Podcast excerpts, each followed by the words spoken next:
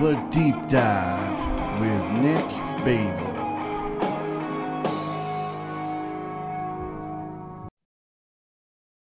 Welcome to the Deep Dive with Nick Babel. I'm your host, Nick Babel. Today I'm going to be dipping my toe into one of the most popular podcast genres going true crime. This is a murder case that is near to me um, as I as I've really heard about it my whole life. It took place on the street I grew up in, uh, in a very small town, uh, and it was it happened a year, just about like a year and a couple months before I was born.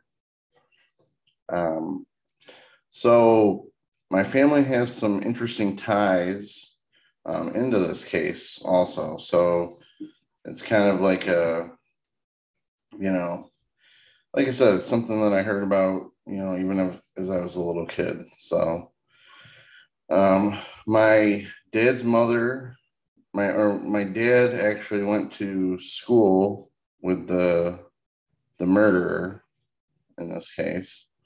Um, my dad's mother, my my grandmother, liked this guy so much that she testified as a character witness for him at his trial.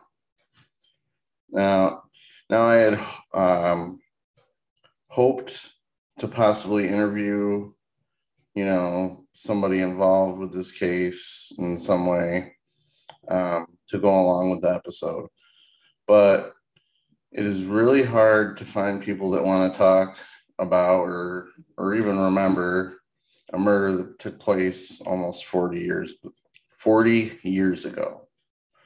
So I figure an interesting way to really start talk talking about this is to hear it how I had always heard it growing up. As an adult now that knows a lot more about a lot of different things, or at least some things, I realized that the narrative that I had heard about you know, about this murder is, is a pretty fucked up narrative. Um, the murderer, and I can say murderer because, spoiler, he was convicted and served his time um, and has since passed away. Um, his name was Larry Mad Dog Martin. And yes, that is really his nickname. And yes, that is a very ironic nickname uh, for somebody that murdered somebody. And it's kind of terrifying. But supposedly, the nickname was one of those um, that people give to people where it's like the opposite of the type of person they are. You know, like calling a really fat guy slim or, a, you know, a really small guy or, you know, a really short guy, Big Mike you know, something like that. Um, so Larry Martin was somewhere between six foot two and six foot four, depending on the news articles about him. He was a very tall guy. Uh, he was described by many as being a giant teddy bear. Uh, he had a calm, introspective demeanor. Uh, he was described as being quiet. Uh, the nickname Mad Dog was given to him when he was on the high school football team. I guess there was a TV show or a movie back then, and one of the characters' name um, on the TV show or the movie was Larry Martin, and they called the character Mad Dog. So it kind of stuck on him. So they called him Mad Dog. Supposedly, it didn't have anything to do with how he was, but then he did end up murdering somebody. So I don't know. So um, Larry graduated high school and began working on local farms. He enjoyed hard work and the farm life. When he was 24 years old, uh, he had met an older woman, Bonnie May Austin, and they were married fairly quickly from everything that I read. Bonnie was 30 years old at the time and had two children from a previous relationship, uh, from previous relationships. possible marriages. That's unclear. Um, we will talk about the victim, uh, Bonnie, way more extensively later, though. So, this is the murder. This is how the murder was always told to me uh, by my parents and just other people around town that remembered it or, you know, knew stuff about it. Um, okay, so supposedly Bonnie was an abusive drunk who would sleep around on him constantly. They lived in an apartment above a bar that Bonnie worked at on the street. Like I said, the street I grew up on. Uh, the day she was murdered, she came home drunk and was bragging to him that she had just slept with some other men that she had met at another bar. They argued, and he pulled out a pistol and shot her in the head. Now, the narrative, as as I and other friends of mine had heard growing up, was that he was such a good guy and he just couldn't take the abuse anymore, so he snapped. Um, well, the judge or the jury, and uh, this might not even have gone to trial from now that I'm thinking about it. He pled to, I guess, the prosecutor and stuff, and I guess it would be a judge must have somewhat agreed that he was a good guy because he was convicted of first degree manslaughter and he served only five to eight years in prison for it, which we'll get to later, but that's insane for a murder. Um, now, with that over, I'm Amanda. I'm Melissa. And we're Dark and Twisties, a crime and creepy podcast hosted by two best friends who uncover some of life's twisted moments. Bringing you a dark dose of serotonin sprinkled with a little humor, where we run you through the facts all while dropping our unprofessional opinion. You can find us by searching Dark and Twisties on YouTube and anywhere podcasts are available. Check us out at www.darkandtwisties.com. Follow us on Instagram at Dark and Twisties Podcast. And join us as we go a little dark and twisty.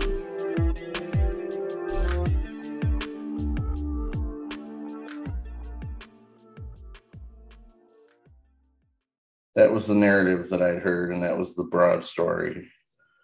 Um, so I can get into the details of the case. I researched it. It turns out there's a lot more going on than I had been told. Putting together circumstances um, and evidence, it's hard to believe that this guy did such little time, and also hard to believe how little the victim's life was valued you know, by the justice system or even the community, really. So let's start over.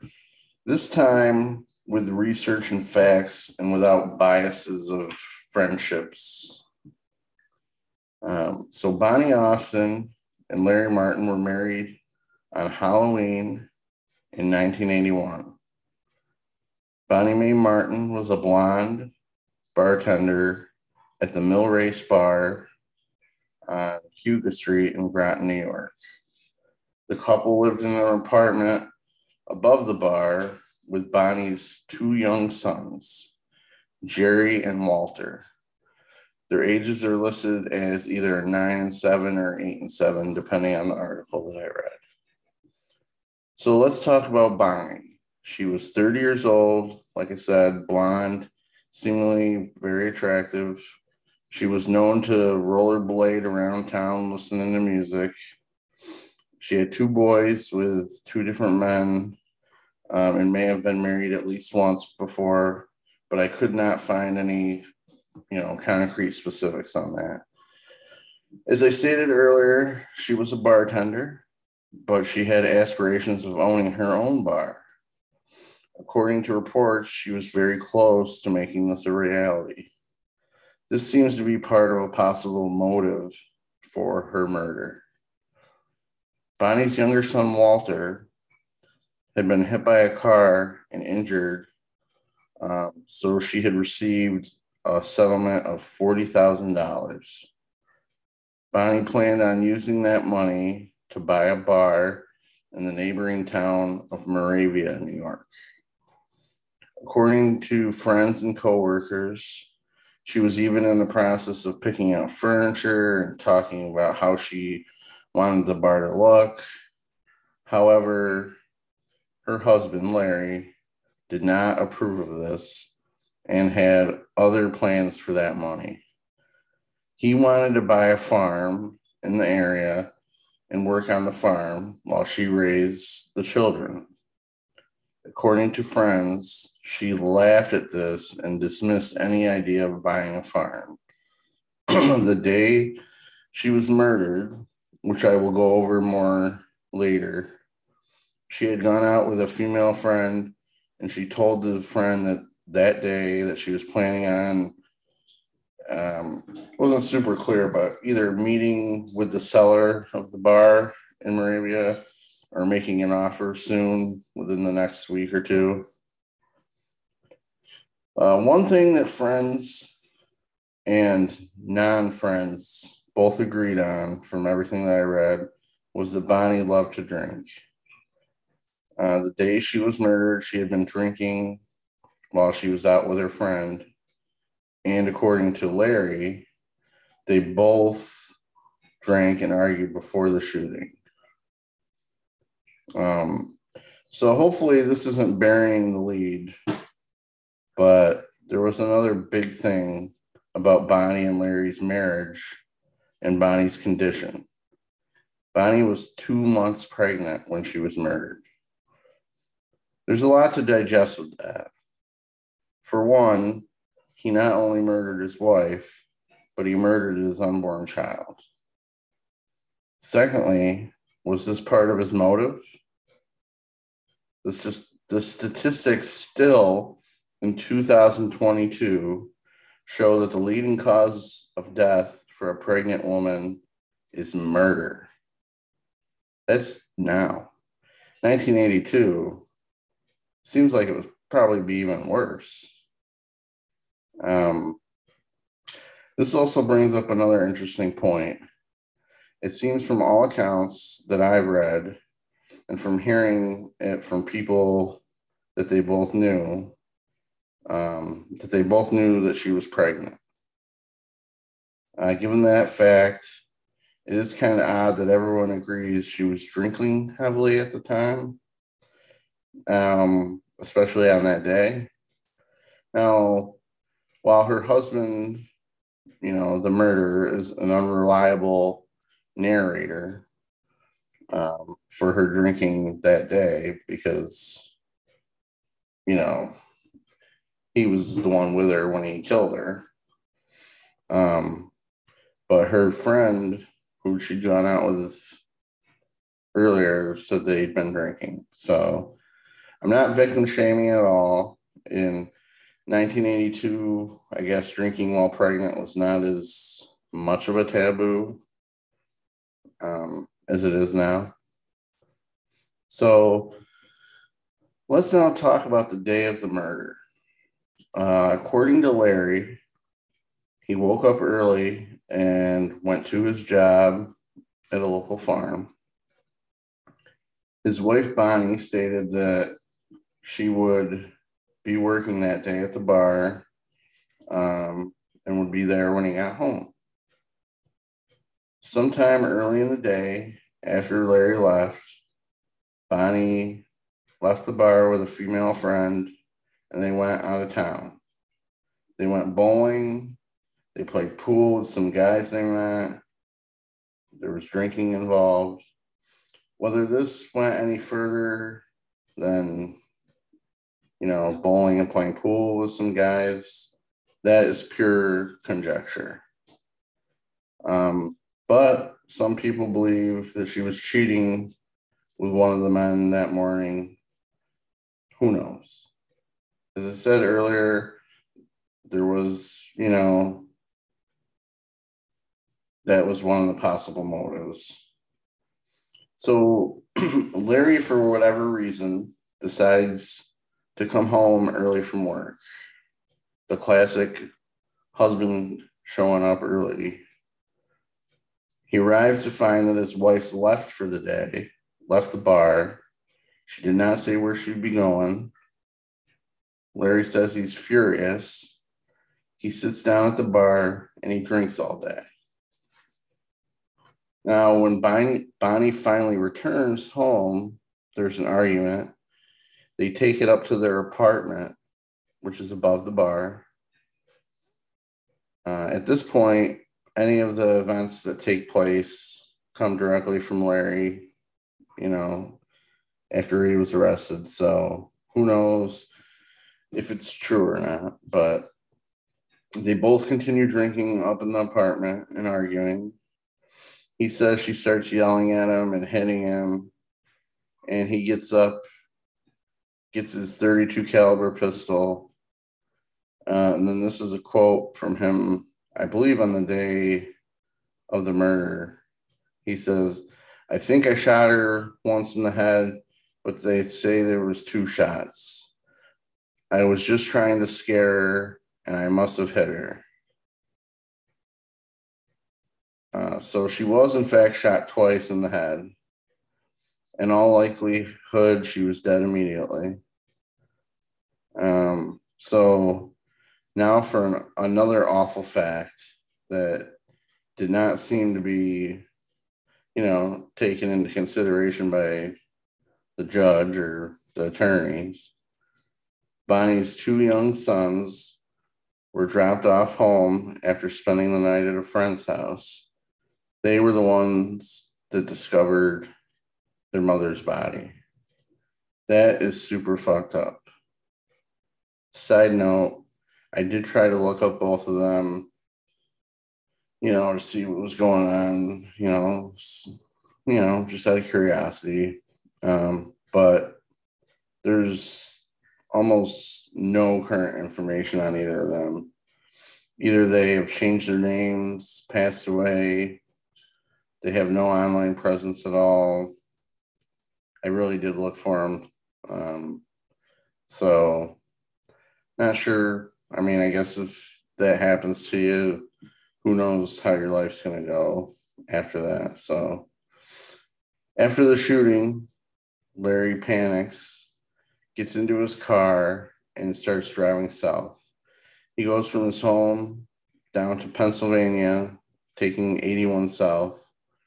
He drives for a couple of hours, but then, you know, he kind of realizes what he did and he starts to feel guilty. He turns around and comes back to the area. he says he tries to stop at his sister's house, but she's not home. Then he turns himself into the police. Now, while he was out on bail, um, and yes, you could get bail for manslaughter and murder back then, I guess. He got into a bad motorcycle accident. After this accident, he conveniently forgets what happened on the day of the murder. This is actually something his attorney uses in court. Now, he must have made at least that one statement to the press the day he was arrested, but supposedly after this motorcycle accident, he doesn't remember. So, convenient. he eventually pleads guilty to first degree manslaughter Larry is sentenced to five to 15 years in prison. I read and heard two different stories about the amount of time he serves, but it was as little as the minimum five years and at most eight years. Um, my dad said that when he got out, he moved down south, I believe to Georgia or Texas. I, I'm not totally sure and he died fairly young, um, maybe in his late 40s, early 50s. So that's that's as much as I know about really what became of him. So now I'm going to talk about the rumors and innuendo that followed this case. None of these things are remotely confirmed. Some are probably half truths. Most of it's probably bullshit. Um, this is the stuff, though, uh, a lot of it, anyways, that I had heard as a kid about this woman and about the murder. And, you know, I even asked some people recently and heard a couple of these, you know, theories and and different things. So first she was supposedly abusive to him both physically and mentally. She was a mean drunk um, that often would hit him and humiliate him. She had been having multiple affairs, and the day she was murdered, she was she told him she had slept around on him that morning when she left the bar. Another rumor was that her panties were pulled down and rape was involved. I could not find this anywhere where it was written up, um, and he was not charged with any rape or anything like that. But people that had heard this rumor, some think that you know he he was so drunk um, that he thought he had killed her, but it was one of the men that she had slept with, hence the, the rape rumor or something like that. It seems pretty far fetched and just people saying shit, you know. Um, on the other end of the spectrum, uh, there was another rumor that he was involved with her shooting. He had hired a friend to do it. Um, my dad said this supposed friend, he didn't want to tell me the name, obviously, but he said his also since died. Um, and the friend and shot her because Larry couldn't do it. Again, this is like one of those really half-assed theories, rumors. I don't think anything of it really. So, to wrap this up, I just want to talk about how interesting it is perspective wise.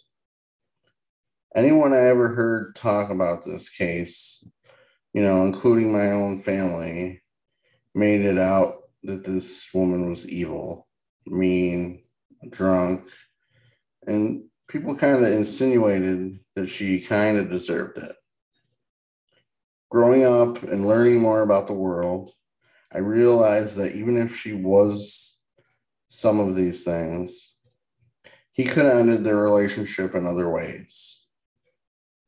You know, if you had no personal relationships with either the, the victim or the killer, there was a lot of different motives here that he had to kill her. The unwanted pregnancy, fighting over settlement money, her not wanting to be a housewife, um, you know, and wanting to buy her own bar, marital infidelity, you know, so on and so on. So my final thoughts about, you know, my final thoughts are about the the craziness of the sentence uh, that he got for this.